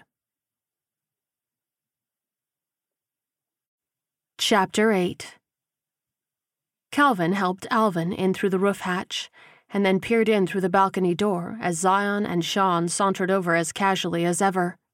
It's getting pretty dense out here, he called, and shut the hatch before sliding down to carefully clamber back into the cab. Theo was half in the door to the back, presumably greeting everyone, and when he pulled back, his face was flushed. Alvin appeared in the hole, still gripping his boyfriend's hand. Thank you, Theo gushed, as Zion and Sean slid into their seats from above. Thank you, thank you so much. Don't thank us yet, Calvin replied brightly. We still have to get home. The corpses surrounding the truck were so thick that it took the truck a moment to get moving.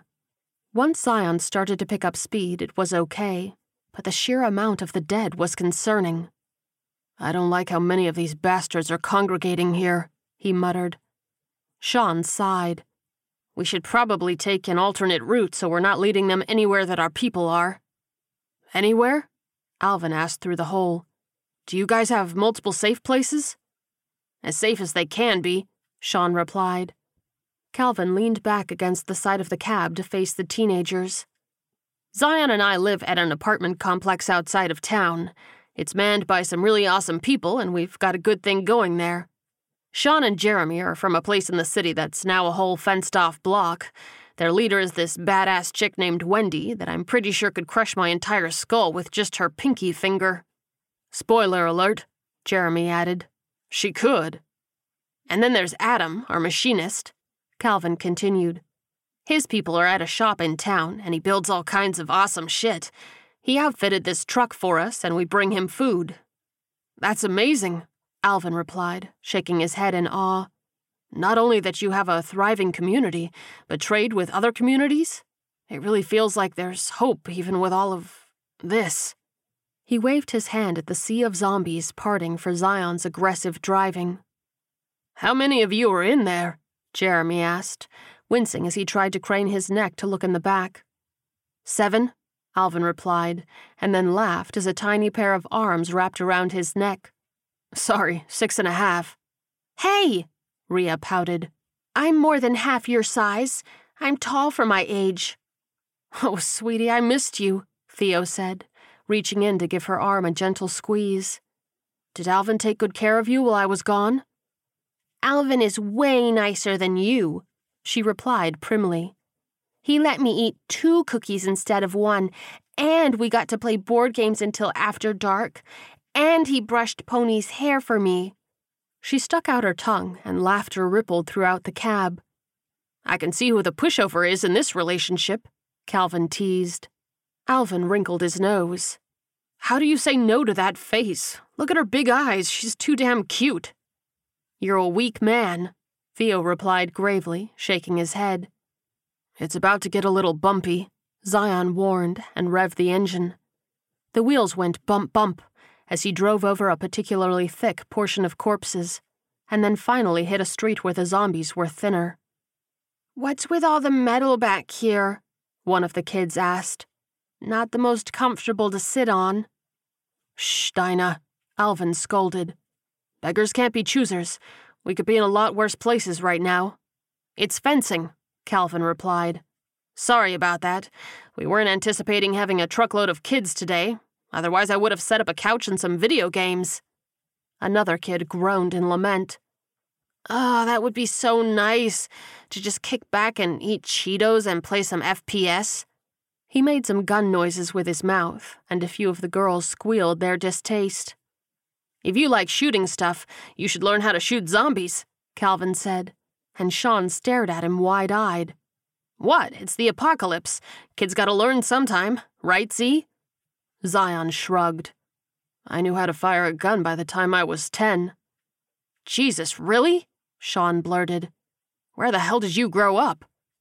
Compton, he replied, and didn't need to say any more. That aside, Calvin continued, it's probably a good idea to at least teach them how to use the damn things, just in case of an emergency. I'm not saying we send 10 year olds out on raids, but at least if something happens, they can defend themselves. Yes, please. Somebody teach the teenagers how to properly handle a gun, Jeremy moaned, rolling his eyes. Hey, I'm not a teenager anymore, Alvin replied with a grin. I meant your boy here. Jeremy pointed a finger at Theo. Calvin cupped a hand around his mouth and whispered loudly, He shot Jeremy. What? Alvin's eyes widened. I was just trying to scare them away, Theo wailed, covering his face. I'm never going to live this down. No, I'm never going to live it down, Jeremy replied. I think I'm just going to live with you guys now. I can't ever go back and face Wendy. I can't wait to tell her, Calvin said with a lopsided grin. Jeremy glared at him. Also, why are you so high and mighty, mister? Sean raised an eyebrow as he glanced back at Alvin. You shot at Zion when he came through the door. The kid put up his hands. Self defense. Exactly, Theo added, nodding his head emphatically. And this is why it's important to learn how to use guns properly, Calvin said matter of factly. Because if you're firing in self defense, you should hit your target in a strategic place, and not be shooting wildly in a panic. Are you saying he should have shot me somewhere else? Jeremy asked. Or that Alvin should have hit Zion? That's exactly what I'm saying, Calvin replied. What if we had been there for nefarious intentions? You can't be too careful. You're a weird dude, Alvin said, shaking his head. Sean barked a laugh and jerked a thumb over his shoulder. I like this kid. You guys are all meatheads, a young girl from the back said. Guns are only useful if they have ammunition. Zion grinned. And what's your name? Lily Barton, sir. A round face appeared in the hatch, and a tiny hand reached up to push her thick horn rimmed glasses up on her nose. I don't mean any offense, but if you're going to be teaching us how to defend ourselves, then I'd much rather learn how to use a weapon that doesn't run out of bullets.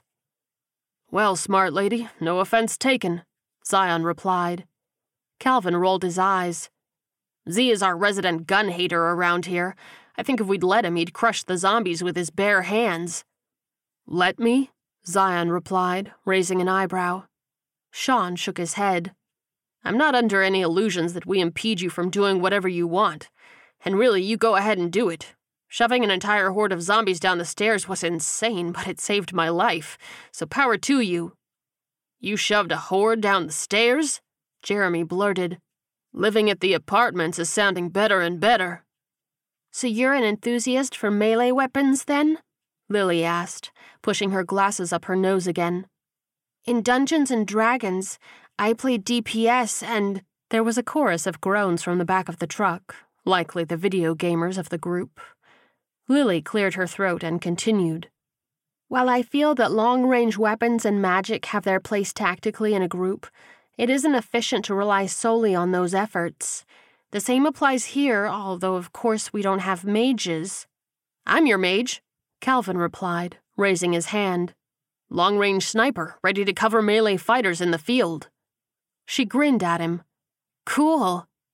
So what do you call giant badasses that just jump in and draw all the zombies to them?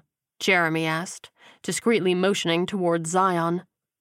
That would be a tank, Lily explained. The strongest of fighters with all the hit points. They go out and draw the enemies so that the fast, aggressive fighters can pick them off while their backs are turned. Mr. Tank, Jeremy grinned, patting Zion on the shoulder, and then wincing as he jostled his shoulder too much. If that's the only criteria, then Sean is the tank, Zion replied, jerking his thumb in his companion's direction. He's the one that distracted all the yoga zombies so I could pick them off at the back. Yoga zombies? One of the kids asked from behind Lily. You guys have the best stories. I have the worst mental picture, Calvin said, wrinkling his nose. I think you've just killed yoga pants for me forever. At least until Monique wears some, Jeremy teased. The sniper opened his mouth to quit back, but Zion went over a particularly thick bump of corpses, causing everyone to bonk around. I don't like how thick this crowd is, he said. This is way too close to our side of the city for my liking. Can we go back through the city and around the outside, skirt around? Sean asked. Zion shook his head. I don't want to take this horde back near Wendy's while they're still reinforcing their fencing. Calvin peered over the driver's shoulder to see where they were. You know, we're close to the drainage tunnel. We could do a test run.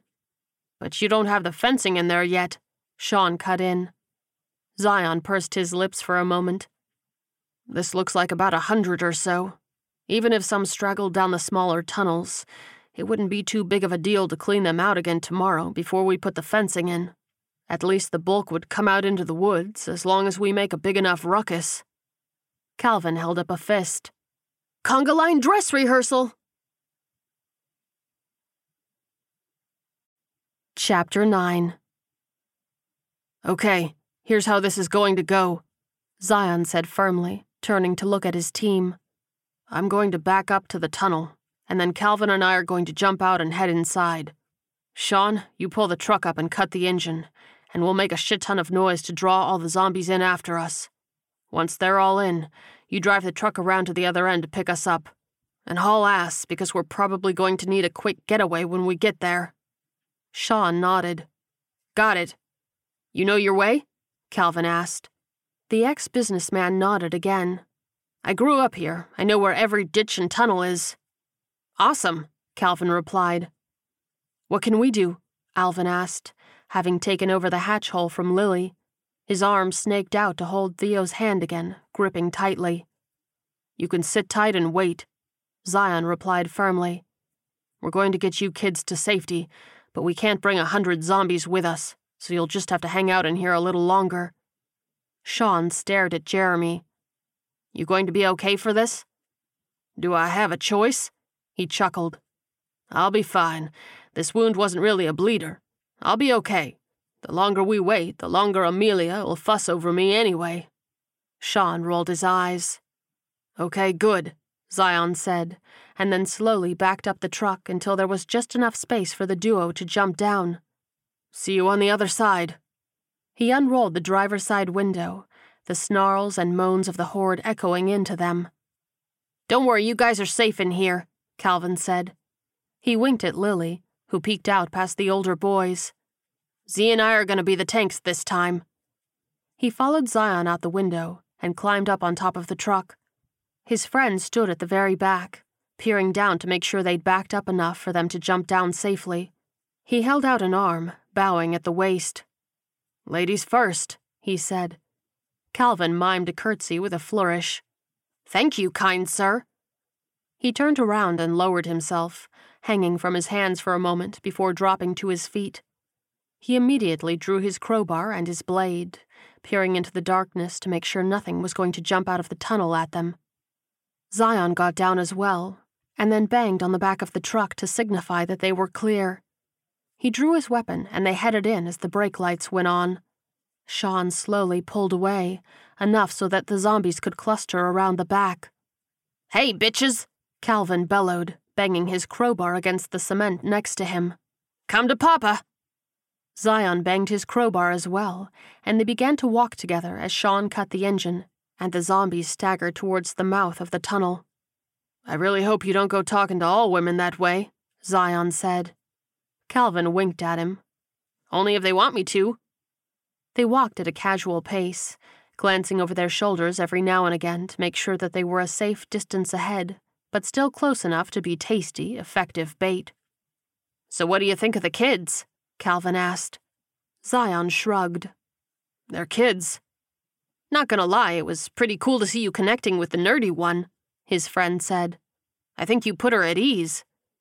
The bigger man shook his head. They're just scared kids.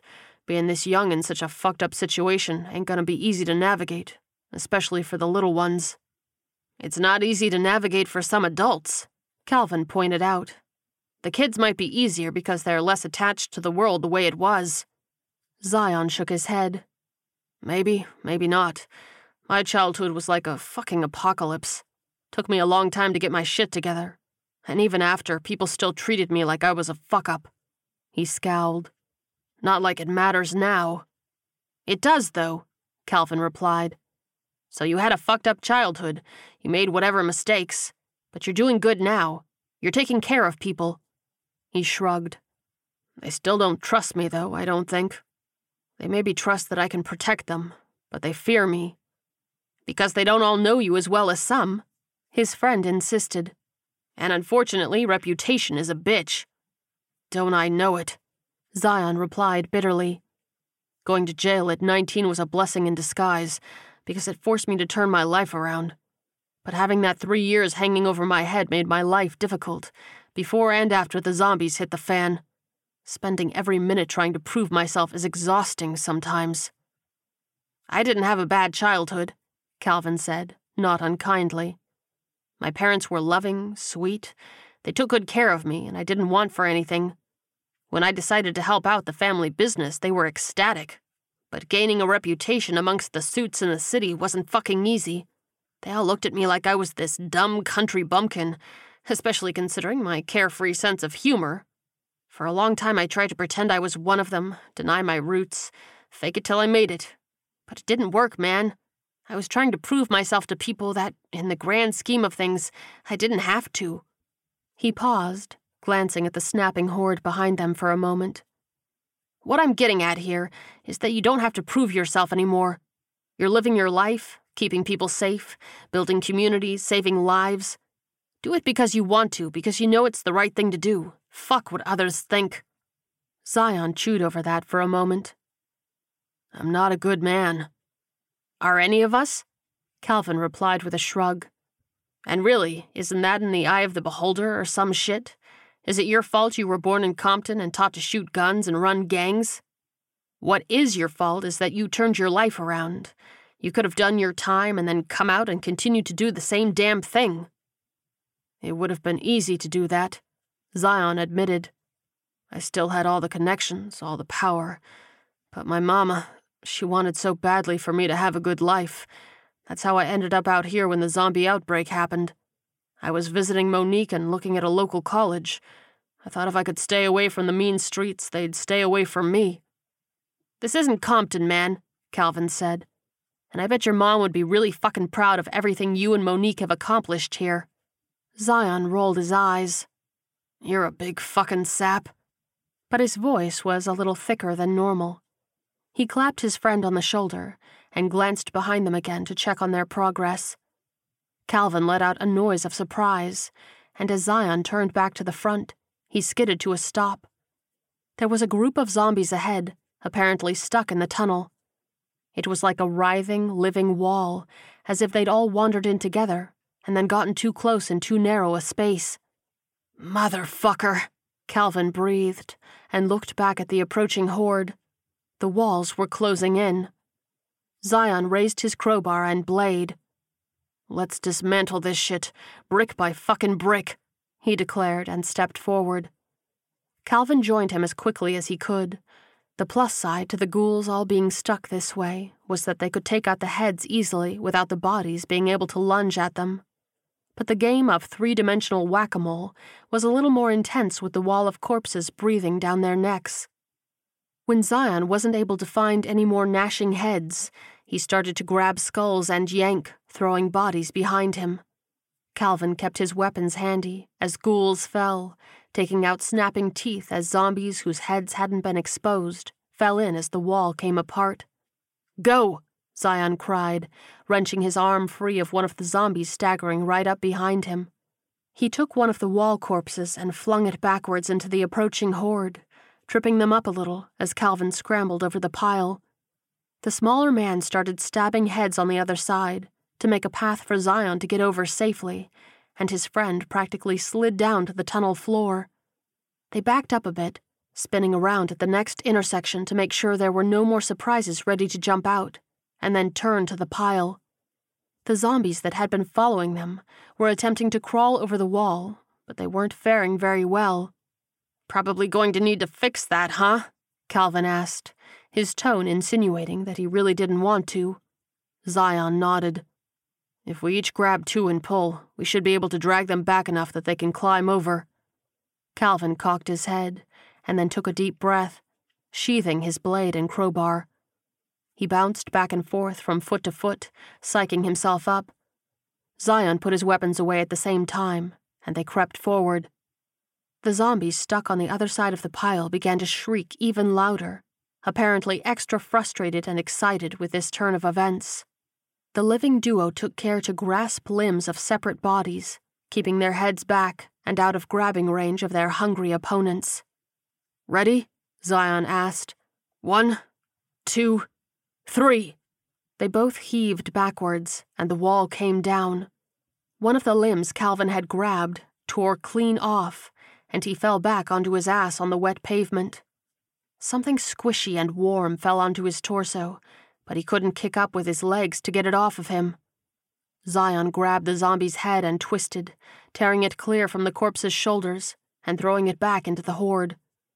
He took Calvin by the collar and dragged him backwards until he could hook an arm under his armpits and haul him to his feet. They jogged a little away until the zombies were at a safe, shambling distance once again. Jesus fuck, thank you, man, Calvin huffed, scrubbing his hands down his face. Zion nodded. You good? You bit? No, I'm good, the smaller man replied, and patted his pocket until he found his last joint. He lifted it to his lips and shakily lit it up, taking a deep drag to try to calm his nerves. Fuck. Zion looked back to make sure that the flow was good and the zombies were getting over the corpse wall they dismantled. At least we know to be prepared for clogs now. Yeah, Calvin agreed and held out his hand for a fist bump. You think you're not a good man, but you saved my ass. That makes you good in my books. Zion rolled his eyes as the end of the tunnel came into view. I'd miss not having your wiry ass around to make fun of. He bumped his friend's fist despite his words. Plus, I'm waiting for the day you finally make a move on my sister and she obliterates you. Oh, ye of little faith, Calvin replied, pointing a finger at him. I'm biding my time, slowly letting her fall in love with me. Don't worry, I'll be a good brother in law. Too far. Zion said with a grimace. Too far. They exited into the fresh air, glad to see the truck parked and waiting. When Sean spotted them, he moved into the back seat to make room for the duo. They ran and clambered inside. Zion fired up the engine and quickly drove away, not wanting to chance leading the zombies in any other direction other than the woods. Well, how did it go? Sean asked. I almost got eaten, Calvin replied casually, offering his joint to Jeremy. But Zion had my back. Apparently, the zombies have figured out how to build walls. Jeremy took the joint and laughed. What? We'll have some clearing out to do tomorrow, Zion replied. And we'll have to be careful when we're leading them through to watch for clogging. There was a pile of them stuck in there. Gross, Jeremy declared. Are you guys okay? Theo asked, eyes wide. Calvin nodded. All good in the hood, he said, and then turned to Zion. Sorry, is that offensive? Zion sighed with fake drama. Why did I save your ass again? Chapter 10 As soon as Zion pulled up to their apartment complex, people swarmed the truck. Zion was used to a nice, warm welcome, but at this point he was more concerned about Jeremy getting medical help. Hey, hey, Big Z won't be taking any questions at this time, Calvin joked as he jumped down into the crowd of what he liked to call adoring fans. We've got an injured dude here. Sean helped Jeremy down, and Amelia, their resident medic, headed forward with a smile, taking his arm. Been a while since I've had to do a bullet wound, she said. How are you feeling there, Tiger? Jeremy hissed and chuckled. Oh, you know, just another day at the office. Sean gave Zion a little salute and headed off to assist with his friend's recovery. Meanwhile, Calvin opened the back door of the truck, revealing the eight youngsters they'd liberated. Cheryl stepped up behind him, eyes wide. Where did you find these kids? she breathed. Holy crap, you're outside, Calvin balked. She glared at him. I came out to tell Zion to call his sister, but I got distracted by the fact that you have a bunch of kids packed in a truck. Jesus, let them out already. She held out a hand to one of the girls and offered a smile. Hey there, sweetie, come on, you're safe now. Zion leaned on the side of the truck, staying out of the way. He wasn't sure if some of the kids found him scary, being the big, hulking zombie killer that he was. Alvin and Theo peeked around the corner and then approached him, hand in hand. Thank you. I know it's not even enough to just say it, but thank you, Alvin said. I was pretty sure we were screwed back there. Zion shook his head. One of these days I'll introduce you to Adam, and you can thank him, he replied. He's the one that saw Theo's light from the office building. If it weren't for that, we would have never come a knockin'. Alvin cocked a brow. Light? I found an old flashlight in one of the janitor's closets, Theo replied, blushing from the attention. When I saw that tow truck, I figured if I could get their attention, but I didn't think it worked because they just drove away. Adam's got a machine shop in the city, Calvin explained as he joined them. He's a handyman, not a fighter. That's our job. Tiny arms clamped around Alvin's waist, and he turned to see Rhea glomped onto the back of him. I'm a barnacle, she declared, and the group couldn't help but laugh at her enthusiasm. I'll take you to see Amelia, Calvin suggested, motioning to Theo. The kid shook his head. I'm good for now, he insisted. I really want her to be able to focus on the guy I, you know, shot. I can't believe you shot that guy, Alvin gushed. Theo blushed even harder. I didn't mean to. I was just trying to scare them away. Well, I'm glad you didn't, his boyfriend replied and kissed the top of his head. Rhea peeked around him, gazing up at Zion. You killed all the monsters, she said. Not all of them, he replied, but enough to keep you safe. I bet you'll get the rest of them, she said, raising her chin in determination. And then we can go find our mommies and daddies. Cheryl poked her head around the back of the truck and then headed over. A few of the other kids are talking about their parents, too. Is it possible your families are still alive? Zion turned to Alvin. Some of these kids could be pretty traumatized and not realize that, well. He bit his tongue and looked down at Rhea. She put her little hands on her hips. My mommy is dead, she said matter of factly. You don't have to pretend she's not, but my daddy is big and strong like you. It's possible that some are, yeah, Alvin said, putting his arm around the little girl. Theo and I were babysitting, and most of our parents were out at this fundraiser dinner on the other side of town. Then all of a sudden the city was overrun with zombies, and it was all we could do to just try to stay alive. There were no other adults in the building? Cheryl asked. Theo shook his head. There were a few, but after we looted all the apartments for food and water and realized we didn't really have all that much, they went out to try to scrounge supplies from other places. Only one came back, but he had such horrible injuries that he didn't want to turn and kill us. Mr. Cole was so nice, Rhea added wistfully. He always let me play with his dog. Cheryl drew her bottom lip between her teeth. I'm so sorry that you had this burden, she said, looking at Alvin. These last two weeks must have been so hard for you. It wasn't great, the boy admitted. But at least we managed to keep it up long enough for rescue. Calvin clapped him on the shoulder. Well, let's get you guys to the infirmary, he said.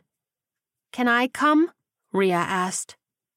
You know, I bet you and I could have way more fun together than hanging with these old guys, Cheryl cut in, bending at the waist to smile at the little girl. She held out her hand. There's another little girl here about your age, and she has a whole bunch of coloring books and crayons. Would you like to meet her? Rhea's eyes lit up, and she let go of Alvin immediately, putting her tiny hand in Cheryl's. Yes, yes, yes! Theo laughed. I guess I get my boyfriend back now. I'll miss my little barnacle, Alvin replied with a grin. He helped his boyfriend limp along with Calvin towards the building, as Cheryl herded Rhea off with the other kids. Oh, Z, Monique wants you to call her, Cheryl called back over her shoulder. Zion gave her a little salute of confirmation. He headed into the communication room and picked up the radio receiver, plonking himself down into Cheryl's comfortable leather chair. Hey, Monique, he said, knowing that his sister would be waiting for him. Hey, Z, how did it go? She asked immediately. He let himself relax into the chair, leaning back a bit. Good. Jeremy's got a bit of a scratch, but we all came out unscathed. Did you get the fencing up okay? Yeah, it's all up, she replied, and he could picture her beaming face. It went up nice and fast, thanks to you guys. They cleared out all the bodies, too, so tomorrow morning, once it's light out, we'll be able to fully expand across the block. We, huh? He asked with a lopsided grin. You ever gonna come back home?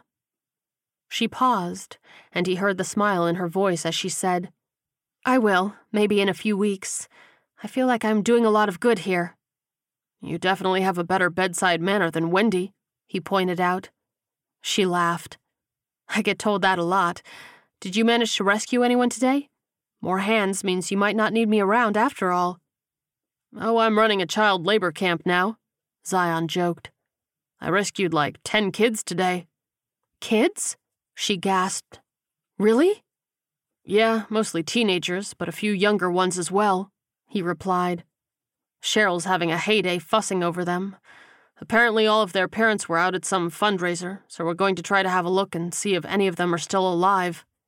Monique sighed sadly. Those poor kids.